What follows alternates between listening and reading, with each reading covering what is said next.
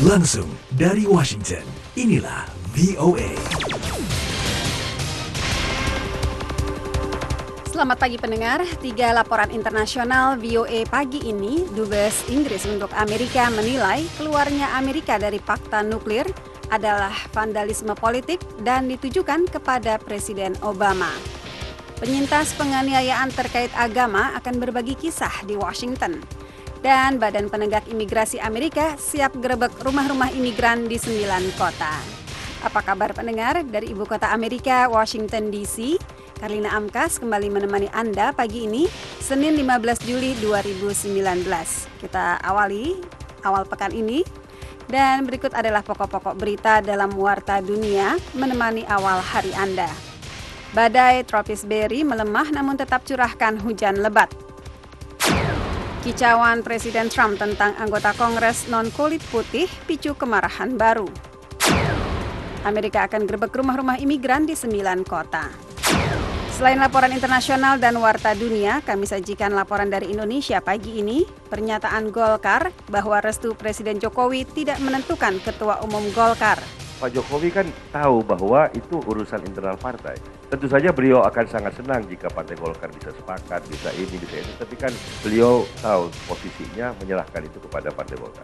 Lautan es Antartika capai rekor terendah. Kita akan ketahui mengapa itu terjadi dalam sajian Info Science dan Kesehatan.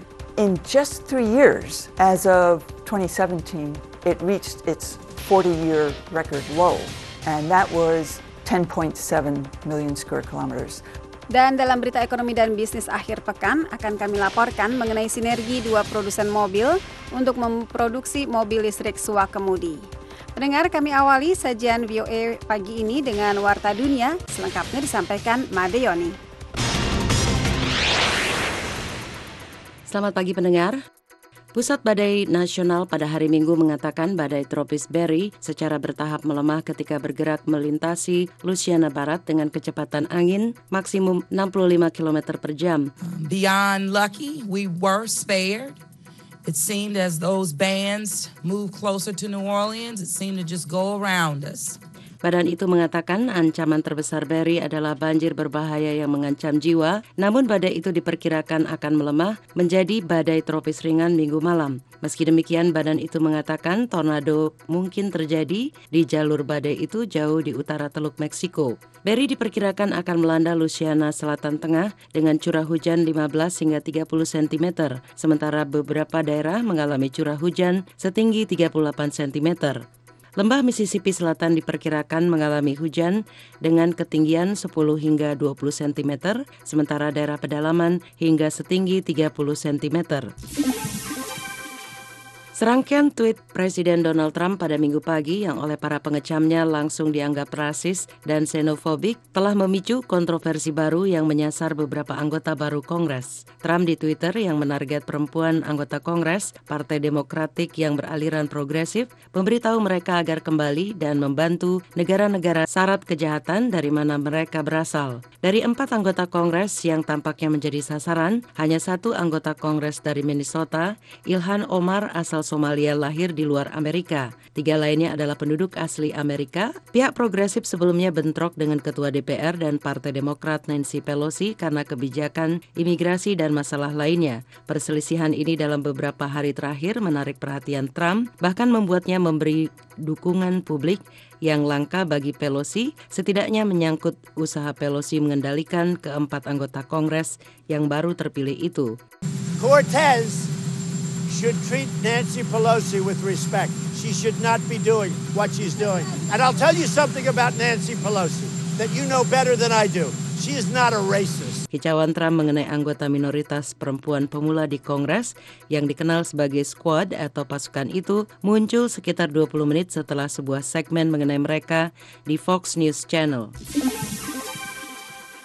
Petugas kantor penegakan imigrasi dan bea cukai Amerika atau ICE akan melancarkan penggerebekan nasional pada hari Minggu untuk menangkap imigran yang berada di negara ini tetapi sudah mendapat perintah deportasi ke negara asal mereka. Program tersebut yang dikonfirmasi oleh Presiden Donald Trump Jumat diperkirakan akan difokuskan pada ratusan keluarga di sembilan kota besar termasuk Chicago, Los Angeles, dan New York. Orang-orang datang ke negara ini secara ilegal, kita akan mengeluarkan mereka secara legal kata Trump. Petugas ICE umumnya akan menargetkan imigran yang dianggap berbahaya. Pejabat sementara Direktur ICE, Matthew Albans, mengatakan para imigran yang disasar adalah mereka yang kasusnya dipercepat di pengadilan imigrasi. Penggerebekan oleh Trump diperkirakan akan disambut baik oleh para pemilih yang memilihnya terkait janjinya berulang-ulang untuk menindak para migran yang berada di Amerika secara ilegal. Sekitar seribu orang berdemonstrasi di pusat Moskow menuntut agar kandidat oposisi dimasukkan dalam pemilihan Dewan Perwakilan Rakyat atau DPRD Kota Moskow 8 September. Demonstrasi 14 Juli itu merupakan pertemuan antara pemimpin oposisi dan pemilih mereka setelah tanda tangan yang mensponsori beberapa kandidat ditolak oleh Komisi Pemilihan Moskow. Kantor Wali Kota Moskow menyebut demonstrasi itu ilegal dan menuntut tindakan itu dihentikan. Demonstran meneriakkan, kami yang punya kewenangan di sini. Putin pencuri dan Putin mundur. Politisi oposisi Rusia dan blogger anti korupsi Alexei Navalny belum tiba di lokasi demonstrasi. Ilya Yasin, salah seorang kandidat yang menyaksikan tanda tangan tersebut ditolak, meminta demonstran untuk berunjuk rasa bersamanya ke kantor wali kota untuk menyatakan tuntutan mereka. Sejauh ini belum dilaporkan ada penangkapan. Pemimpin kelompok militan Lebanon, Hezbollah mengatakan jumlah pejuang Hezbollah di Suriah telah berkurang. Hasan Nasrallah dalam wawancara dengan TV Al-Manar, televisi resmi Hezbollah, baru-baru ini mengatakan rezim Suriah telah pulih secara militer setelah bertahun-tahun memerangi kelompok pemberontak yang berusaha menggulingkan Presiden Suriah Basar al-Assad. Kami ada di mana seharusnya kami berada, kata Nasrallah, merujuk pada kehadiran militer kelompoknya di Suriah yang dilanda perang. Rakyat Suriah telah menyadari mereka tidak membutuhkan kami lagi, itulah sebabnya kami tidak memiliki kehadiran nyata di garis depan, kata pemimpin militan itu. Sekian berita VOA. Pendengar selepas Warta Dunia, kini kita beralih untuk menyimak berita ekonomi dan bisnis akhir pekan. VW dan Ford bersinergi memproduksi mobil listrik suak kemudi. Laporan mengenai hal itu selengkapnya disampaikan Jimmy Manan. Produsen mobil Jerman Volkswagen akan menanamkan 2,6 miliar dolar di sebuah perusahaan kendaraan di Pittsburgh yang sebagian besar sahamnya dimiliki oleh Ford dalam sebuah kemitraan guna mengembangkan kendaraan listrik tanpa pengemudi di bidang otomotif yang persaingannya tinggi. Kedua produsen mobil itu akan menjadi pemilik di Argo Al dan mereka merencanakan untuk memproduksi kendaraan kendaraan tanpa pengemudi di Amerika dan Eropa pada 2021. Demikian menurut pernyataan perusahaan itu. Kesepakatan ini juga termasuk rencana Ford untuk menggunakan platform kendaraan listrik Volkswagen untuk membangun kendaraan dengan emisi nol bagi pasar Eropa mulai 2023. Perusahaan-perusahaan otomotif telah saling bermitra juga dengan bisnis teknologi selama beberapa tahun terakhir ini guna membagi biaya pengembangan yang luar biasa besarnya untuk kendaraan jenis baru ini. Langkah ini akan memberi Argo Al lebih banyak sumber daya finansial untuk merekrut insinyur yang bertalenta kunci untuk sukses bisnis ini juga akan membantu kedua produsen mobil besar itu beralih dari kendaraan tradisional ke kendaraan unik yang akan dikemudikan oleh perangkat lunak. Namun mobil tanpa pengemudi masih belum laik secara komersial dan belum akan menghasilkan pendapatan selama bertahun-tahun. Juga biayanya besar sekali untuk mengubah pabrik perakitan mobil menjadi perakitan mobil listrik.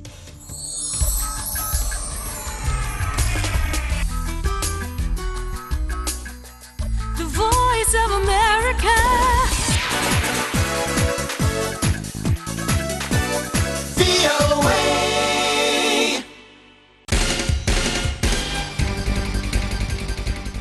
Dan pendengar kini kita beranjak ke laporan internasional pertama, mantan dubes Inggris untuk Amerika berpendapat penarikan Amerika dari kesepakatan nuklir Iran adalah tindak vandalisme politik. Dan ditujukan kepada pendahulu Donald Trump, Presiden Barack Obama. Demikian menurut kawat diplomatik baru yang dibocorkan. Laporan wartawan VOA Ken Brademeyer dari Washington mengenai hal itu lebih lanjut disampaikan Jimmy Manan. Harian Daily Mail pada minggu menerbitkan pesan Kim Derek yang dikirim ke London beberapa hari setelah dia undur diri dan seminggu setelah harian itu menerbitkan kawat-kawat bocoran lainnya. Di dalam memo-memo sebelumnya, diplomat itu menggambarkan pemimpin Amerika itu sebagai tidak becus, tidak percaya diri dan tidak kompeten, dan pemerintahannya disfungsional. Di dalam kawat tertanggal Mei 2018, Derek menulis pemerintahan Trump yang membatalkan kesepakatan dengan Iran melakukan tindak vandalisme, tampaknya karena alasan ideologis serta ketidaksenangan pada pribadi tertentu.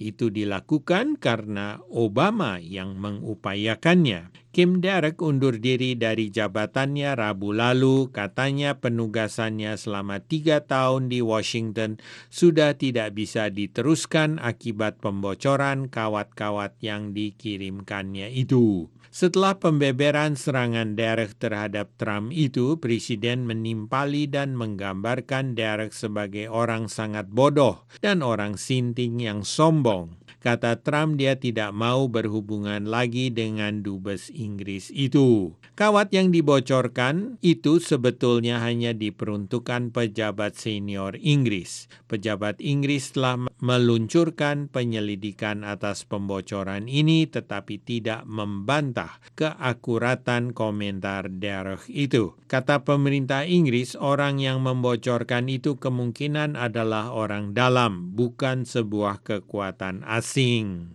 Boris Johnson, seorang politisi konservatif yang kemungkinan akan menggantikan Theresa May sebagai Perdana Menteri, tampaknya tidak mau membesar-besarkan peristiwa pembocoran ini. Dia menggambarkannya sebagai memalukan tetapi bukan ancaman terhadap keamanan nasional. Tugas dari media adalah untuk membeberkan fakta baru dan menarik kepada publik, kata Johnson, yang juga mantan jurnalis dan redaktur. Pada Mei 2018, Boris Johnson yang waktu itu menjabat sebagai Menlu pergi ke Washington guna meyakinkan Trump agar tidak membatalkan fakta Iran itu. Setelah pertemuan antara pejabat Inggris dan Amerika, Derek melaporkan kembali kepada London ada perpecahan di kalangan pemerintahan Trump seputar maksud Trump untuk hengkang dari persetujuan dengan Iran itu. Diplomat itu mengeritik Gedung Putih karena tidak memiliki strategi jangka panjang untuk menanggapi Iran. Mereka tidak mampu mengartikulasikan strategi sesudahnya dan kontak dengan Deplu menunjukkan tidak adanya rencana untuk menghubungi para mitra dan sekutu baik di Eropa maupun di kawasan itu. Demikian ditulis oleh Derek. Voice of America, VOA. Pada bulan Maret 2019, tepatnya di sebuah kasino sebelah utara Madrid, petinju Miriam Gutierrez kembali memenangkan pertandingan lain dalam hidupnya yang penuh pertarungan. Hamil pada usia 21 tahun, pasangan Gutierrez ketika itu memukulinya begitu keras hingga melahirkan secara prematur. Gutierrez, juara tinju kelas ringan Eropa yang juga anggota Dewan Kota, Toroe John de Ardos itu mengemukakan. Saya hamil 8 bulan, akan segera melahirkan. Dia memukul wajah saya begitu kerasnya hingga beberapa tulang patah dan saya terjatuh. Hal pertama yang muncul di benak saya sebagai orang yang akan menjadi seorang ibu adalah apakah jantung bayi perempuan saya masih berdetak. Putrinya lahir dengan jantung yang masih berdetak. Pelatih tinju Gutierrez kemudian menyarankannya agar memusatkan perhatian pada keluarga dan berjuang keluar dari masa-masa sulit. Miriam lebih jauh memaparkan. Ia mengambil putri saya dan memberitahu bahwa yang harus saya lakukan adalah berganti baju, mengenakan sarung tinju, dan mulai berlatih. Itu tiga 13 tahun lalu. Dalam 13 tahun itu, Gutierrez yang pelindung mulutnya diukir tagar gender violence atau kekerasan gender menjadi juara tinju Eropa, seorang anggota Dewan Kota di pinggiran Madrid, dan seorang pembicara yang memberi motivasi. Menjadi seorang panutan bagi Gutierrez masih terasa tidak nyata. Sebagai pendatang baru dalam politik yang oleh rekan-rekan berlatihnya dijuluki Sang Ratu, Gutierrez berencana untuk memperjuangkan hak-hak perempuan di kantor sambil terus berjuang untuk merebut gelar juara tinju dunia. Semoga info ini bermanfaat. Nitrini Gopani, Voice of America, Washington DC.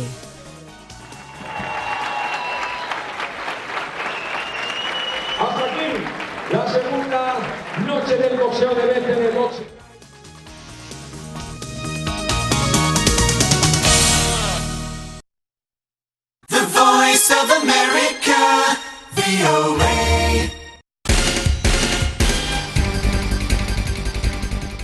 Pendengar senang sekali VOA Washington kembali menemani Anda pagi ini. Terima kasih Anda menyimak VOA yang mendekatkan Anda pada dunia. Kini kita beranjak ke laporan internasional kedua. Departemen Luar Negeri Amerika menjadikan kemajuan kebebasan beragama sebagai prioritas kebijakan luar negeri dengan para penyintas penganiayaan terkait agama yang mewakili Korea Utara serta etnis Rohingya, Uighur, dan Yazidi diundang untuk menegaskan mendesaknya masalah tersebut dalam konferensi pekan depan di Washington. Laporan wartawan VOA Naik Ching dari Washington selanjutnya disampaikan Madioni. Ini adalah program utama kebijakan luar negeri Amerika, kata Sam Brownback, Duta Besar Amerika untuk Kebebasan Beragama Internasional. Selama penjelasan singkat melalui telepon, ia menambahkan masalah tersebut belum mendapat perhatian yang cukup di seluruh dunia, sementara penganiayaan agama meningkat dalam beberapa tahun terakhir. Lebih dari seribu perwakilan dari kelompok agama dan masyarakat sipil, serta para menteri luar negeri diharapkan berkumpul di Departemen Luar Negeri tanggal 16 sampai 18 Juli untuk membahas status kebebasan beragama di seluruh dunia. Para korban sejumlah serangan baru-baru ini di sebuah sinagog di San Diego, masjid-masjid di Selandia Baru, dan pemboman pada hari Paskah di Sri Lanka juga diperkirakan akan hadir.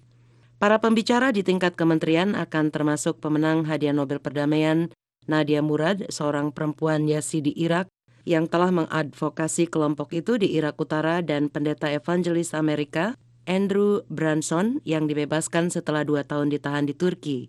Kita berupaya menggerakkan aksi. Kami ingin menyaksikan gerakan akar rumput global seputar kebebasan beragama, kata Brownback.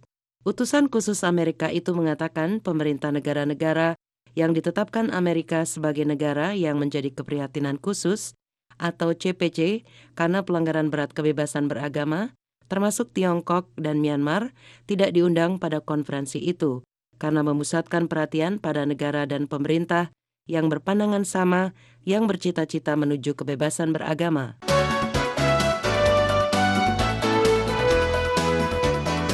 Anda dapat mengirim email kepada kami di voaindonesia at voanews.com.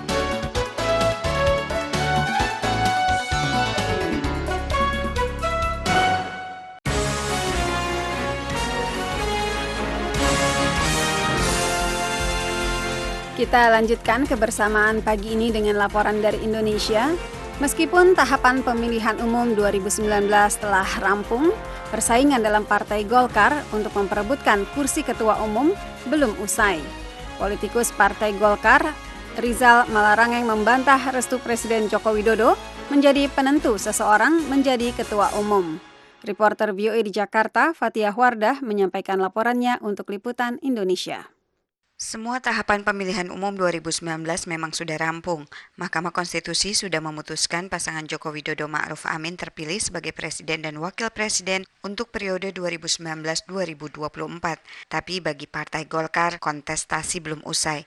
Masih ada persaingan di dalam partai berlambang pohon beringin tersebut untuk memperebutkan kursi ketua umum. Nama yang santer disebut akan bersaing menjadi beringin satu adalah Ketua Dewan Perwakilan Rakyat Bambang Susatyo dan Ketua Umum Petahana Erlangga Hartarto yang juga menjabat Menteri Perindustrian. Tidak hanya soal adu kuat dukungan di daerah, faktor eksternal seperti restu dari Presiden Joko Widodo juga akan ikut menentukan siapa dari ketua kandidat kuat tersebut akan terpilih menjadi ketua umum Golkar selanjutnya. Namun dalam sebuah diskusi yang digelar di Jakarta, politikus Partai Golkar Rizal Malarangeng membantah restu Joko Widodo menentukan seseorang menjadi ketua umum Golkar. Dia menegaskan tidak ada kaitannya perebutan kursi ketua umum Golkar dengan dukungan dari Joko Widodo. Pak Jokowi kan tahu bahwa itu urusan internal partai. Tentu saja beliau akan sangat senang jika Partai Golkar bisa sepakat, bisa ini, bisa itu. Tapi kan beliau tahu posisinya menyerahkan itu kepada Partai Golkar. Rizal mengklaim di bawah kepemimpinan Erlangga, Golkar dapat bekerja sama baik dengan pemerintahan Joko Widodo. Dia memastikan orang-orang Golkar di parlemen dan non-parlemen akan terus mendukung pemerintahan Joko Widodo untuk lima tahun mendatang. Sebaliknya, Direktur Eksekutif Indikator Politik Indonesia Burhanuddin Muhtadi melihat Ketua Umum Golkar selama ini berasal dari calon yang dekat dengan kekuasaan. Dia menambahkan performa elektoral sering kali tidak menjadi variabel yang menentukan apakah seorang kandidat bisa terpilih atau tidak menjadi Ketua Umum Golkar. Jadi tidak ada reward kepada Akbar Tanjung yang sudah berhasil memenangkan Partai Golkar. Siapa yang menang? Yusuf Kala. Wapres saat itu ketika Yusuf Kala maju sebagai cawapres mendampingi SB bukan pasangan SBJK yang didukung Golkar. Nah kalau dikembalikan sekarang Bung Margi, siapa di antara calon-calon itu yang paling dekat dengan Pak Jokowi tentu yang paling punya peluang untuk menang. Apalagi dari sisi elektoral, Golkar di bawah kepemimpinan Erlangga Hartarto walau perolehan suaranya menurun pada pemilihan umum 2019, tapi tidak bisa dikatakan gagal. Lebih lanjut, Burhanuddin mengungkapkan sejak Erlangga membawa semua ketua Dewan Pimpinan Daerah Partai Golkar se-Indonesia bertemu Joko Widodo, sebagian peserta musyawarah nasional sudah bisa menangkap kepada siapa Joko Widodo akan memberikan restu buat calon ketua umum Golkar. Burhanuddin menekankan Golkar dan Joko Widodo saling membutuhkan. Kalau tidak ada Golkar, posisi tawar Joko Widodo di internal koalisi tidak terlalu kuat, sebab Golkar pintar menempatkan diri sebagai pelayan Joko Widodo. Pada sisi lain, Golkar membutuhkan Jokowi untuk terus merapat ke kekuasaan. Burhanuddin menjelaskan sejarah telah membuktikan Golkar tak bisa jauh dari lingkaran kekuasaan. Ketika Golkar keluar dari kekuasaan, otomatis elektabilitasnya akan anjlok.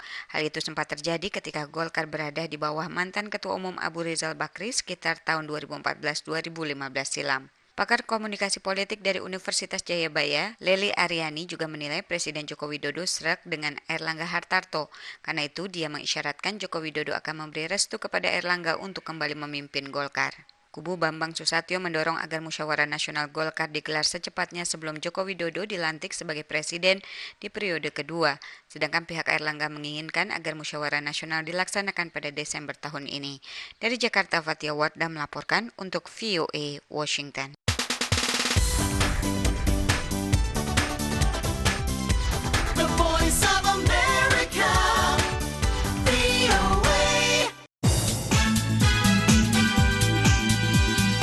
Dan pendengar, kini kita beralih ke sajian lain. Lautan es di sekitar Antartika berubah drastis dari rekor tinggi ke rekor ke rekor terendah hanya dalam tiga tahun. Demikian menurut laporan baru yang dirilis pekan lalu oleh NASA, Badan Antariksa Nasional Amerika. Wartawati VOA Faith Lapidus melaporkan, ilmuwan tidak yakin penyebab penurunan tersebut. Laporan lebih lanjut disampaikan Metrini Giopani dalam Info Science dan Kesehatan. Sementara lautan es di Samudra Arktik atau Kutub Utara terus mencair, lingkar es yang terapung di sekeliling Antartika Kutub Selatan terus bertambah sampai tahun 2014. Namun selama tiga tahun sejak 2014, keadaan itu berubah sama sekali. Seperti dituturkan oleh Dr. Claire Parkinson, pakar ilmu bumi dari NASA. In just three years, as of 2017, it reached its 40 year record low, and that was 10.7 million square kilometers. So, altogether, in that period of three years, Hanya dalam tiga tahun hingga tahun 2017, hal itu mencapai rekor terendah dalam 40 tahun dengan luas area 10,7 juta kilometer persegi. Jadi dalam periode tiga tahun seluruhnya kehilangan lebih dari 2 juta kilometer persegi es, dan itu sedikit lebih besar dari wilayah Meksiko. Lebih dari tiga setengah dekade kenaikan jumlah es di Antartika lenyap hanya dalam tiga tahun, mencair lebih cepat daripada apa yang terjadi di Kutub Utara. Konsensus ilmiah memaparkan hilangnya lapisan es Laut Arktik terkait dengan udara dan air laut yang semakin hangat di kutub utara. Para peneliti masih mencari penjelasan terkait penurunan yang drastis di wilayah Antartika. Dr. Claire lebih jauh menjelaskan. After 2014, when this huge decrease happened, there are some attempts to try to relate it to something going on in the atmosphere or the oceans. Setelah 2014 ketika penurunan yang drastis terjadi, sejumlah upaya dilakukan untuk mengetahui kondisi itu, termasuk apakah ada kaitannya dengan sesuatu yang terjadi di atmosfer atau lautan. Dan ada beberapa petunjuk bahwa seperti kemungkinan yang terjadi di Laut Weddell, bisa jadi hawa panas datang dari utara. Kemudian yang terjadi di Laut Ross, mungkin alasannya sedikit berbeda. Apa pun alasannya, tren tersebut berdampak pada sejumlah implikasi yang luas bagi ekosistem di wilayah kutub dan bumi secara keseluruhan. Tidak seperti permukaan es yang terang dan memantulkan cahaya, air lautan yang gelap menyerap sinar matahari, dan hawa panas yang terperangkap mengarah pada suatu siklus pemanasan secara terus-menerus. Para ilmuwan masih melakukan penelitian di Antartika, mencari beberapa penjelasan dan sejumlah solusi. Metrini Kepani, Voice of America, Washington DC. Anggota Badan Penegakan Imigrasi dan Bea Cukai Amerika (BCE) siap melakukan penggerebekan di seluruh Amerika hari Minggu untuk menangkap imigran gelap yang menghadapi ancaman deportasi supaya bisa dipulangkan ke negara asal mereka. Laporan wartawan VOA dari Washington dibawakan Jimmy Manan. Kampanye ini yang dikonfirmasi oleh Presiden Trump diduga akan difokuskan pada ratusan keluarga di sembilan kota besar, termasuk Chicago, Los Angeles, dan New York. Orang datang ke negara ini secara ilegal. Kami akan mengeluarkan mereka secara legal, kata Trump. Para anggota ICE akan menyasarkan imigran yang dianggap berbahaya. Pejabat Direktur ICE Matthew Albans mengatakan imigran yang disasarkan ada di dalam daftar yang dipercepat dari kasus peradilan imigrasi. Serangan imigrasi yang diupayakan Trump ini tampaknya akan disambut baik oleh pemilih yang mendukungnya berdasarkan janjinya untuk memberantas imigrasi ilegal di Amerika. Pihak Demokrat yang beroposisi mengecam operasi itu, katanya hal itu tidak berperi kemanusiaan, khususnya untuk keluarga yang berasal dari Amerika Tengah yang mengupayakan kehidupan lebih baik di Amerika Serikat. Trump mengklaim persentase besar dari mereka adalah penjahat yang sudah ditahan di pusat penahanan di Texas, dekat perbatasan selatan dengan Meksiko, di mana Wapres Mike Pence berkunjung pada Jumat. Sorry, kita tidak bisa mengizinkan mereka ke dalam negara kita, kata Trump di Twitter. Kalau tempat penahanan itu terlalu padat, beritahu mereka agar jangan datang dan beritahu Demokrat untuk membereskan lubang-lubangnya. Ken Cuccinelli, pejabat direktur dari Kantor Kewarganegaraan dan Imigrasi, menolak anggapan serangan itu merupakan tindak politik. Dia mengatakan kepada CNN, sementara banyak orang dalam pemerintahan ini mengatakan ini rekayasa, orang kini berdatangan ke perbatasan dan disadari ini merupakan krisis yang nyata. Dalam hari-hari menjelang serangan ini, kebanyakan wali kota yang demokrat telah menegaskan kebijakan mereka untuk tidak bekerja sama dengan pejabat ICE seputar deportasi dan juga menyediakan telepon langsung untuk imigran supaya mereka faham dengan hak-hak yang mereka miliki. Selain itu, para anggota Kongres dari Demokrat memberitahu imigran tentang hak-hak mereka dan memberi memberitahu mereka agar jangan membukakan pintu untuk ICE, kecuali kalau petugas memperlihatkan surat perintah pengadilan, dan jangan dulu berbicara atau menandatangani apa-apa tanpa bicara dengan seorang pengacara dulu. Anda dapat menyimak VOA Weekend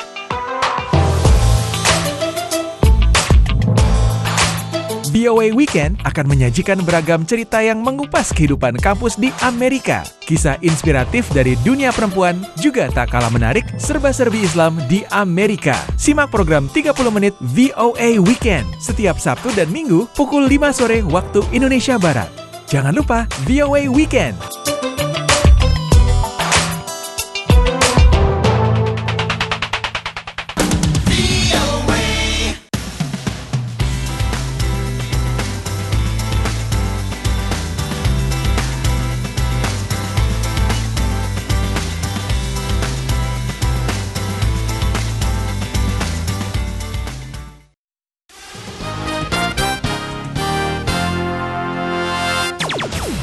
Langsung dari Washington, inilah VOA.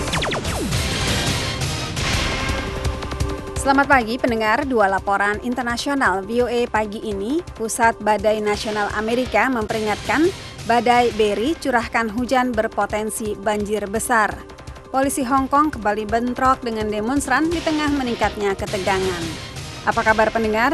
Saya Kalina Amkas bersama produser Erna Wiasih dan teknisi Dave Magnus di Studio 17 Gedung VOA di Ibu Kota Amerika, Washington DC, menemani Anda Senin pagi ini, 15 Juli 2019. Beragam laporan dan informasi khas VOA siap kami sajikan. Dan kami awali berikut ini dengan sari berita dalam Warta Dunia disampaikan Madeoni. Selamat pagi pendengar. Pusat Badai Nasional pada hari Minggu mengatakan badai tropis Berry secara bertahap melemah ketika bergerak melintasi Louisiana Barat dengan kecepatan angin maksimum 65 km per jam. Badan itu mengatakan ancaman terbesar Berry adalah banjir berbahaya yang mengancam jiwa, namun badai itu diperkirakan akan melemah menjadi badai tropis ringan minggu malam. Meski demikian, badan itu mengatakan tornado mungkin terjadi di jalur badai itu jauh di utara Teluk Meksiko. Serangkaian tweet Presiden Donald Trump pada minggu pagi yang oleh para pengecamnya langsung dianggap rasis dan xenofobik telah memicu kontroversi baru yang menyasar beberapa anggota baru Kongres. Trump di Twitter yang menarget perempuan anggota Kongres Partai Demokratik yang beraliran progresif memberitahu mereka agar kembali dan membantu negara-negara syarat kejahatan dari mana mereka berasal. Petugas kantor penegakan imigrasi dan bea cukai Amerika atau ICE akan melancarkan penggerebekan nasional pada hari Minggu untuk menangkap imigran yang berada di negara ini tetapi sudah mendapat perintah deportasi ke negara asal mereka. Program tersebut yang dikonfirmasi oleh Presiden Donald Trump Jumat diperkirakan akan difokuskan pada ratusan keluarga di sembilan kota besar termasuk Chicago, Los Angeles, dan New York. Orang-orang datang ke negara ini secara ilegal, kita akan mengeluarkan mereka secara legal, kata Trump.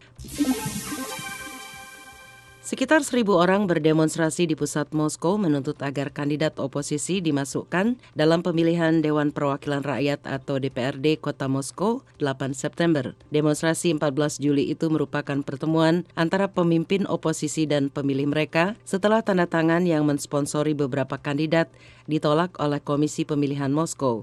Kantor Wali Kota Moskow menyebut demonstrasi itu ilegal dan menuntut tindakan itu dihentikan. Pemimpin kelompok militan Lebanon, Hezbollah mengatakan jumlah pejuang Hezbollah di Suriah telah berkurang. Hasan Nasrallah dalam wawancara dengan TV Al-Manar, televisi resmi Hezbollah, baru-baru ini mengatakan rezim Suriah telah pulih secara militer setelah bertahun-tahun memerangi kelompok pemberontak yang berusaha menggulingkan Presiden Suriah Bashar al-Assad. Kami ada di mana seharusnya kami berada, kata Nasrallah, merujuk pada kehadiran militer kelompoknya di Suriah yang dilanda perang. Rakyat Suriah telah menyadari mereka tidak membutuhkan kami lagi, itulah sebabnya kami tidak memiliki kehadiran nyata di garis depan, kata pemimpin militan itu. Sekian Sari Berita VOA.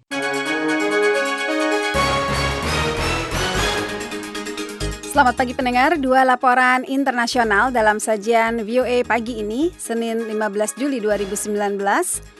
Pusat Badai Nasional Amerika memperingatkan badai Berry curahkan hujan berpotensi banjir besar. Polisi Hong Kong bentrok dengan demonstran di tengah meningkatnya ketegangan. Selain dua laporan internasional, kami hadirkan laporan ekonomi dan bisnis akhir pekan. Kali ini tentang sinergi dua produsen besar mobil untuk membuat mobil listrik swakemudi. Volkswagen untuk membangun kendaraan dengan emisi nol bagi pasar Eropa mulai 2023. Perusahaan-perusahaan otomotif telah saling bermitra. Sedangkan dalam Amerika kini, pagi ini tentang lapangan pekerjaan manufaktur di negara bagian Ohio yang meningkat, tetapi dengan gaji yang lebih kecil dibandingkan buruh di pabrik mobil. You know, we gave them the reputation of the good quality car. Anda tahu, kamilah yang memberi General Motor citra mobil berkualitas. Kami betul-betul bekerja keras. Dan dalam bincang-bincang, kami akan mengetengahkan pendapat Imron Hamid, mahasiswa Indonesia dan kandidat doktor di Tiongkok, tentang kemitraan Indonesia-Tiongkok. Pendengar, sebelum kami menyajikan beragam informasi tersebut, kami sajikan dulu kini berita ekonomi dan keuangan akhir pekan. Produsen mobil VW dan Ford bersinergi untuk memproduksi mobil listrik Swakemudi. Laporannya disampaikan Jimmy Manan. Produsen mobil Jerman Volkswagen akan menanamkan 2,6 miliar dolar di sebuah perusahaan kendaraan di Pittsburgh yang sebagian besar sahamnya dimiliki oleh Ford dalam sebuah kemitraan guna mengembangkan kendaraan listrik tanpa pengemudi di bidang otomotif yang persaingannya tinggi. Kedua produsen mobil itu akan menjadi pemilik di Argo Al dan mereka merencanakan untuk memproduksi kendaraan kendaraan tanpa pengemudi di Amerika dan Eropa pada 2021. Demikian menurut pernyataan perusahaan itu. Kesepakatan ini juga termasuk rencana Ford untuk menggunakan platform kendaraan listrik Volkswagen untuk membangun kendaraan dengan emisi nol bagi pasar Eropa mulai 2023. Perusahaan-perusahaan otomotif telah saling bermitra juga dengan bisnis teknologi selama beberapa tahun terakhir ini guna membagi biaya pengembangan yang luar biasa besarnya untuk kendaraan jenis baru ini. Langkah ini akan memberi Argo Al lebih banyak sumber daya finansial untuk merekrut insinyur yang bertalenta, kunci untuk sukses bisnis ini. Juga akan membantu kedua produsen mobil besar itu beralih dari kendaraan tradisional ke kendaraan unik yang akan dikemudikan oleh perangkat lunak. Namun mobil tanpa pengemudi masih belum laik secara komersial dan belum akan menghasilkan pendapatan selama bertahun-tahun. Juga biayanya besar sekali untuk mengubah pabrik perakitan mobil menjadi perakitan mobil listrik.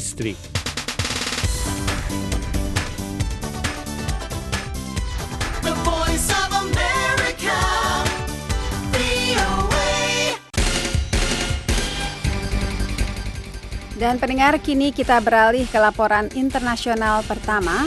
National Hurricane Center, Pusat Badai Nasional Amerika, NHC, hari Minggu mengatakan badai tropis Berry melanda Louisiana Barat dengan kecepatan angin maksimum 75 km per jam.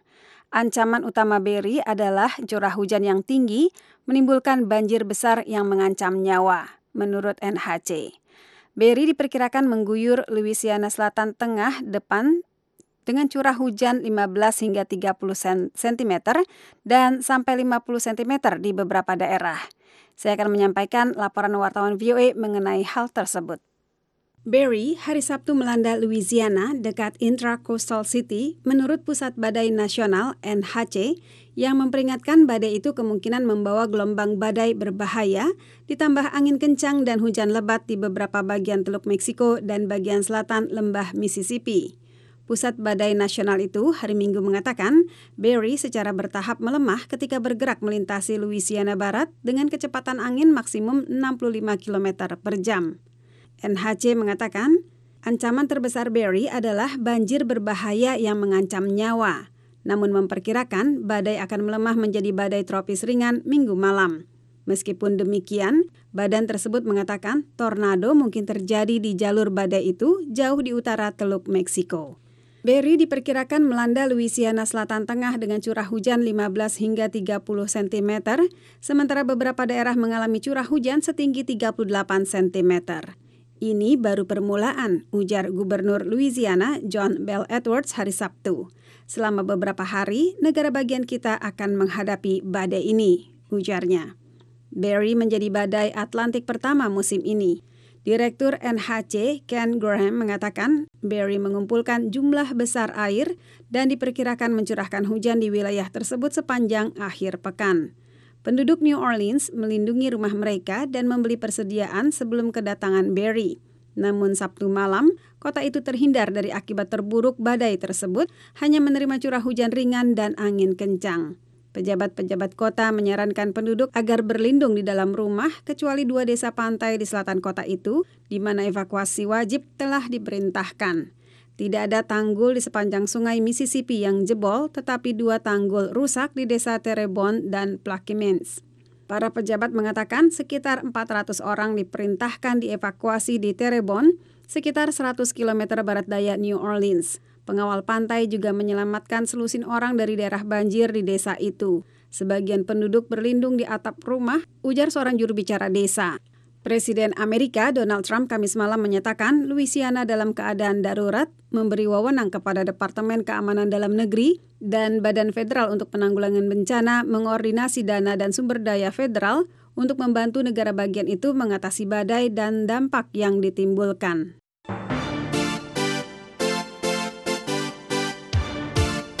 Jangan lupa mampir di website kami di www.voaindonesia.com.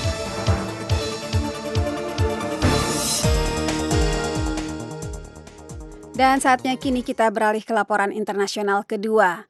Polisi di Hong Kong hari Minggu bentrok dengan demonstran ketika mereka membubarkan ribuan demonstran yang menuntut pengunduran diri kepala eksekutif wilayah semi otonomi Tiongkok itu dan penyelidikan mengenai pengaduan tindakan keras polisi.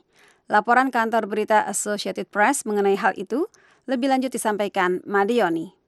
Demonstrasi yang dimulai sekitar pukul 3 sore di distrik utara Shatin umumnya berlangsung damai, tetapi beberapa bentrokan pecah pada malam hari ketika polisi yang mengenakan helm dan perisai mulai membersihkan jalan-jalan di daerah padat bangunan tinggi. Ratusan demonstran yang banyak di antaranya mengenakan helm dan masker bedah mundur ke sebuah kompleks perbelanjaan di mana sebagian melempar payung dan botol air ke arah polisi.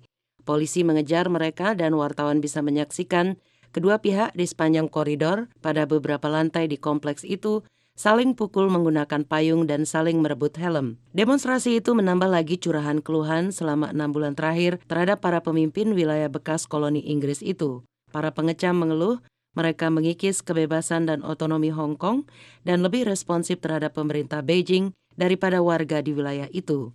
Demonstrasi yang dimulai bulan lalu menentang usulan undang-undang ekstradisi juga telah berkembang mencakup keluhan mengenai gelombang masuknya warga Tiongkok daratan ke Hong Kong. Pada hari Minggu, demonstran menuntut penyelidikan terhadap sejumlah pengaduan bahwa polisi menyerang peserta demonstrasi sebelumnya yang menentang undang-undang ekstradisi itu. Sebagian membawa poster bertuliskan polisi pembohong. Poster lainnya bertuliskan bela Hong Kong. Demonstrasi itu mencerminkan meningkatnya keluhan bahwa para pemimpin Hong Kong mengikis kebebasan dan otonomi yang dijanjikan ketika wilayah itu dikembalikan ke Tiongkok pada tahun 1997. Sebagian demonstran membawa bendera Amerika atau bendera Hong Kong era kolonial. The voice of America, VOA. Kebanyakan orang memanfaatkan musim panas untuk berlibur bersama keluarga. Namun bagi sekitar 30 orang guru di negara bagian Utah, mereka melewati liburan musim panas tahun ini dengan mengikuti pelatihan khusus yaitu belajar menembak dan menangani luka tembak. Coming back. Two in the chest. Bang, bang. Slow down, Mereka dilatih oleh polisi untuk mempersiapkan para pendidik jika terjadi penembakan di sekolah. Mereka berkumpul di tempat latihan menembak di kawasan tengah Utah. Kantor Sheriff County atau Kabupaten Utah memberikan pelatihan tersebut untuk pertama kalinya. Mereka dilatih teknik dan cara meredakan ketegangan jika terjadi penembakan, termasuk membela diri dan memberi pertolongan medis. Sheriff Kabupaten Utah, Michael Smith, mengatakan, Um, in Utah, teachers can legally carry guns in school. They can. The districts there's liability issues involved, and so there's kind of a don't ask, don't tell. Sebagian guru itu mengatakan penembakan massal di sekolah seperti di Parkland dan Sandy Hook menginspirasi mereka untuk mengikuti pelatihan. Para guru di Utah yang memiliki izin membawa senjata api terselubung dapat membawa senjata tersebut ke sekolah. Cindy Bullock, salah seorang peserta pelatihan itu mengatakan, I appreciated that they took time to train us because I, I want to be able to help. I don't want to be able, I don't want to sit back and, and not do anything. Christy Bell, guru kelas 5 di SD Timponogos Academy mengatakan, is that I have the ability now to do something to protect my students, the kids that I'm with during the day, all day, instead of just um, be a target for the bad guys. So hopefully if teachers are trained, and we don't all have to carry, but if we're trained, then hopefully people who want to come in and shoot up our kids will think twice.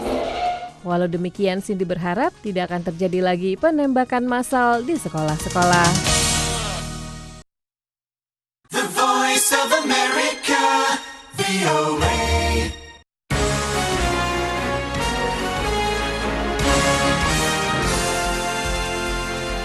Dan pendengar, terima kasih Anda bersama VOA pagi ini, Senin 15 Juli 2019. Kini kita beranjak ke laporan lain, laporan dari Indonesia. Selengkapnya akan disampaikan Sasmito Madrim dari Jakarta.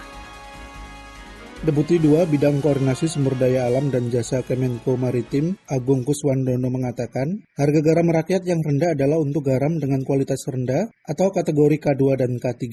Sementara garam rakyat dengan kualitas baik atau K1 sudah diserap oleh PT Garam dan perusahaan importir yang telah menandatangani kesepakatan dengan Kementerian Perindustrian. Agung meminta petani garam yang harganya anjlok untuk meningkatkan kualitas garamnya supaya dapat diserap PT Garam dan perusahaan melalui kementerian. Dari petambak garam itu langsung diserap oleh PT Garam sebesar sekian ratus ribu.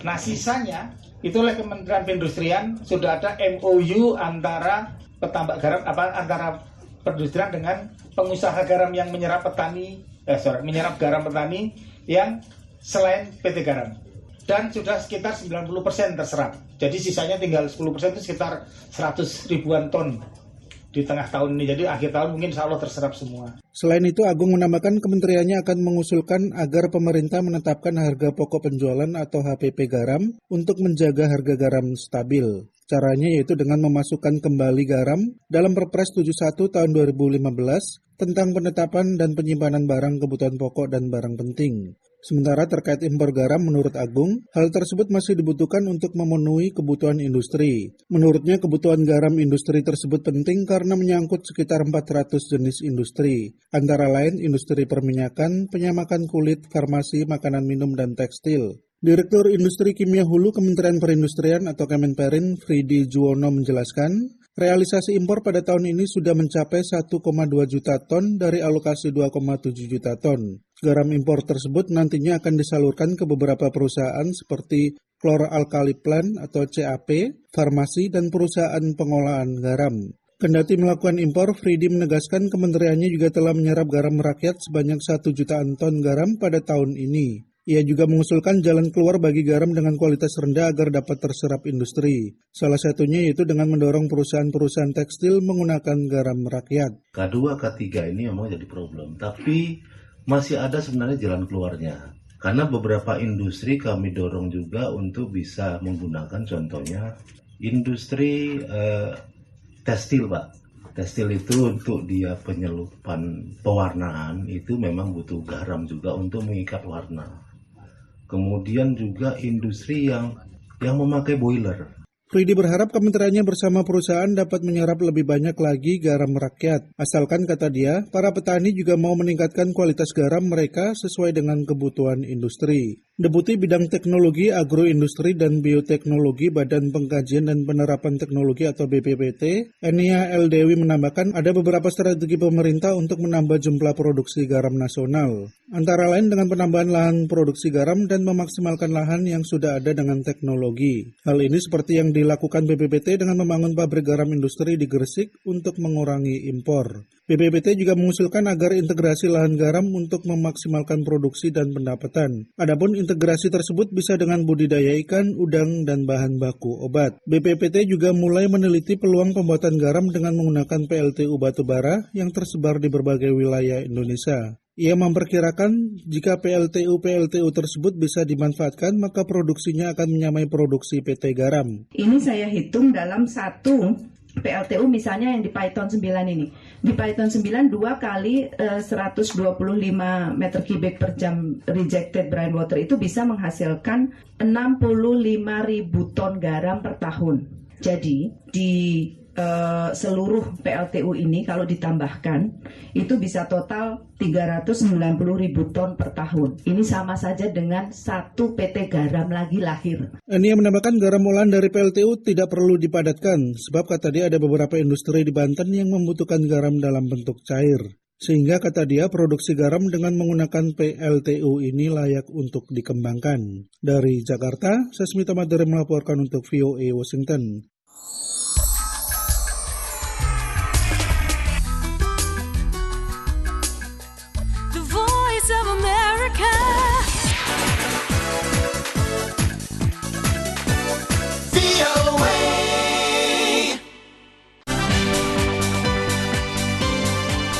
Dan pendengar, kini kita beranjak ke sajian lain. Imron Hamid, kandidat doktor pada School of International and Public Affairs di Jilin University di Tiongkok, pernah terlibat kepengurusan inti GP Ansor. Ia mengemukakan tentang peran Gus Dur dalam kemitraan strategis Indonesia-Tiongkok. Antara lain, ia mengatakan Gus Dur meletakkan Tiongkok sebagai titik baru hubungan kerjasama Indonesia dengan luar negeri pasca reformasi. Kini kita simak lebih lanjut kutipan pendapat Imron Hamid kepada Metrini Giopani untuk bincang-bincang berikut ini. Mas Imron, bisa jelaskan secara singkat apa dan siapa saja yang terlibat dalam kemitraan strategis Indonesia-Tiongkok nih, khususnya pada masa kepresidenan Gus Dur? Uh, ya, sebelumnya selamat pagi buat pendengar Radio Suara Amerika di seluruh dunia dan uh, pada Mbak Metrini yang mewawancarai saya. Yang pertama terhadap apa peran Gus Dur di dalam apa pemerintahan strategi Indonesia Tiongkok. Yang pertama adalah Gus Dur itu meletakkan Tiongkok Timur Tengah ya sebagai satu titik baru uh, hubungan kerjasama Indonesia dengan uh, luar negeri pasca reformasi di era uh, Habibie, hubungan Indonesia Tiongkok itu terasa dingin sehingga Gus Dur kemudian diasertif ya sifatnya bahwa Tiongkok ini menjadi sesuatu yang perlu diperhitungkan dalam konteks geostrategis dan uh, geopolitik Indonesia ke depan. Letak dasar uh, gagasan tentang bagaimana membentuk satu babak baru hubungan Indonesia Tiongkok ada arah yang lebih strategis dan positif ya buat kedua negara. Ya kira-kira siapa aja sih yang berperan dalam kemitraan strategis ini? Kalau leading sector di sisi apa kebijakan luar negeri pasti Departemen Luar Negeri ya dalam kaitan ini yaitu Pak Aldi Sihab sebagai orang yang uh, dipercaya Gus Dur menjadi Menteri Luar Negeri. Beliau ini orangnya sangat inklusif pandangannya dan bisa menerjemahkan pikiran-pikiran besar Gus Dur uh, di dalam politik luar negeri Indonesia waktu itu. Saya kira yang pertama Gus Dur yang uh, letak pikiran besarnya dan uh, pelaksana teknisnya Pak Alwi Sihab. Sebagai informasi saja kepada para pendengar Voice of America di seluruh Indonesia, Mas Imron Hamid ini pernah menjabat di beberapa kepengurusan inti ya di GP Ansor baik di Kabupaten Malang maupun Provinsi Jawa Timur. Nah ini kira-kira ada pertanyaan nih Mas Imron, bagaimana peran Nadatul Ulama atau NU ya dalam konteks kemitraan strategis dengan Tiongkok hingga saat ini? Uh, Nahdlatul Ulama sebagai sebuah organisasi Islam terbesar di Indonesia bahkan mungkin dunia ini bisa menjadi semacam cultural bridge ya jadi jembatan kultural hubungan people to people Indonesia dengan Tiongkok saya kira itu semua bisa memaklumi karena peran NU selama ini tidak hanya dalam masa reformasi. Sejak awal berdirinya NU itu memang sangat kedap dengan persoalan-persoalan yang menyangkut kehidupan global. NU dulu didirikan oleh para founding fathersnya karena ada problem setelah jatuhnya ke Khalifahan di Turki, di Turki Utsmani, itu memunculkan satu problem baru di Saudi Arabia eh, dengan munculnya Wahhabisme itu.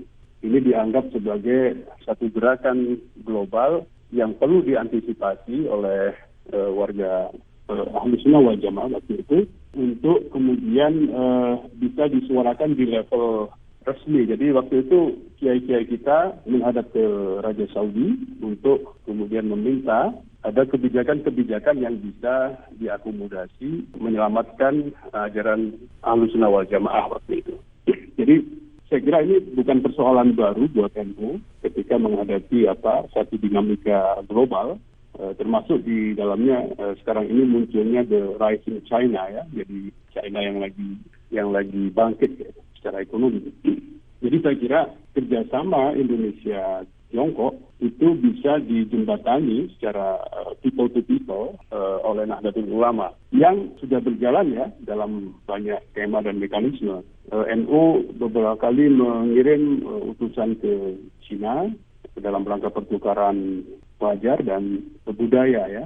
Demikian juga baru-baru ini Cina juga mengirim NGO-nya ke Nahdlatul Ulama untuk saling berbagi pengalaman dalam rangka penguatan sosial kemasyarakatan. Saya kira itu. Iya, terima kasih Mas Simros. Iya, sama-sama.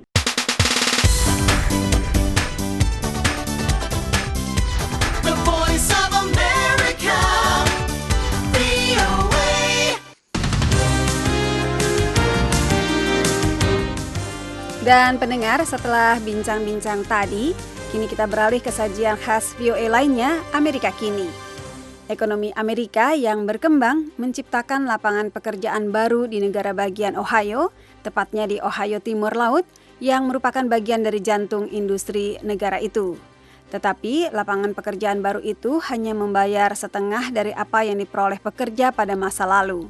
Kinerja ekonomi yang setengah-setengah ini lebih banyak lapangan pekerjaan namun dengan gaji lebih kecil telah memecah belah dukungan kelas pekerja bagi Presiden Donald Trump yang berjanji kepada warga Ohio dalam kampanye tahun 2016 akan menggiatkan kembali sektor produksi Amerika. Laporan lebih lanjut dibawakan Jimmy Manan berikut ini untuk Amerika Kini. April lalu, General Motors menutup pabriknya di Lordstown, Ohio, sebuah fasilitas perakitan yang pernah mempekerjakan 5.000 orang. Sherry dan Mark Pratt adalah di antara pekerja itu dan berpenghasilan sekitar 30 dolar per jam. Namun kemudian di PHK-kan. Anda tahu kamilah yang memberi General Motor citra mobil berkualitas. Kami betul-betul bekerja keras, tetapi saya merasa kami ditelantarkan begitu saja. Beberapa fasilitas produksi itu akan dipindahkan ke Meksiko, di mana pekerja berpenghasilan jauh lebih rendah, hanya 2 dolar 30 sen per jamnya. Banyak dari pekerja General Motors ini memberi dukungan kepada Donald Trump pada 2016. Di Youngstown, Presiden Trump berjanji bahwa semua lapangan pekerjaan produksi akan kembali ke Ohio. Kata Mark Pratt, ini semua janji kosong. He didn't do anything. I don't give him credit for anything. He didn't come out here. He didn't do anything for us. Dia tidak melakukan apa-apa. Saya tidak bisa memberi dia pujian apa-apa. Dia tidak berbuat apa-apa untuk kami. Dia cuma bicara tentang hal itu. Tetapi John DePenardo yang bekerja untuk GM selama 25 tahun sebelum di PHK punya perasaan lain dengan upaya presiden untuk melindungi pekerja Amerika. I credit Trump for uh, putting our name in his mouth. I, I credit Trump for for get, getting the message out there and actually talking about it. Saya berterima kasih kepada Trump karena mengangkat isu nasib kami, tetapi saya juga ingin lebih banyak tindakan. Tingkat pengangguran di Youngstown dan kawasan sekitarnya yang beberapa puluh tahun lalu didominasi oleh industri baja masih dua kali lipat dari rata-rata tingkat nasional sebesar 3,7 persen. Tetapi kini ada lapangan pekerjaan produksi di perusahaan lokal seperti Summer Garden Foods yang membuat pasta dan saus barbecue.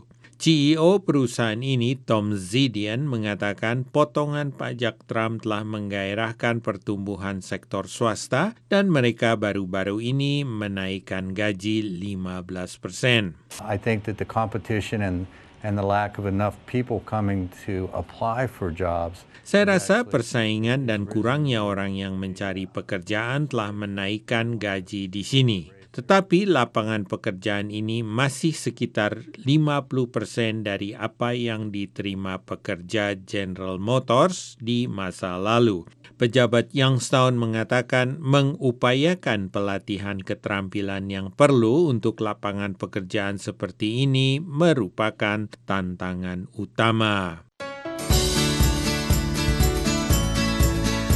Pendengar, terima kasih Anda memulai aktivitas pagi ini bersama VOA di Washington. Berbagai sajian pagi ini bisa Anda simak kembali melalui situs web VOA di www.voaindonesia.com. Tetaplah bersama kami, beragam sajian kami akan kembali menemani pagi Anda.